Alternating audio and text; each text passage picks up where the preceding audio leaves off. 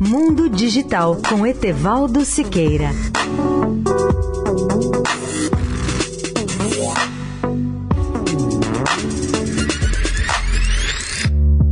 Olá, amigos da Eldorado.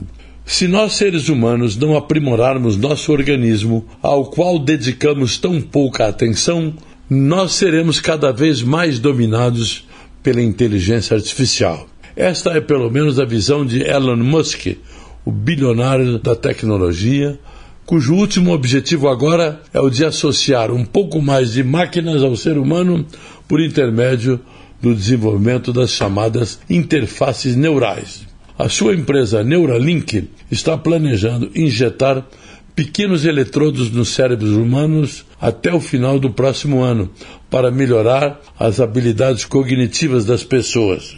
Elon Musk argumenta que somos tão dependentes dos smartphones que já nos tornamos ciborgues de um tipo bastante desajeitado, aliás. Um dos objetivos de longo prazo é fornecer uma interface muito mais rápida e mais suave mesclando nossa inteligência cognitiva com o poder de processamento do computador, permitindo-nos manter o ritmo com as máquinas e hoje nossos dedos grossos e nossas palavras ainda proporcionam uma interface muito ineficiente nesse sentido. Se você não pode vencer as máquinas, junte-se a elas, recomenda Musk, que está agora recentemente fazendo uma palestra em Xangai.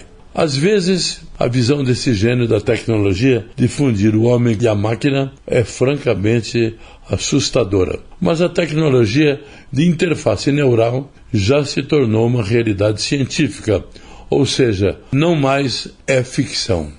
Etevaldo Siqueira, especial para a Rádio Eldorado. Mundo Digital com Etevaldo Siqueira.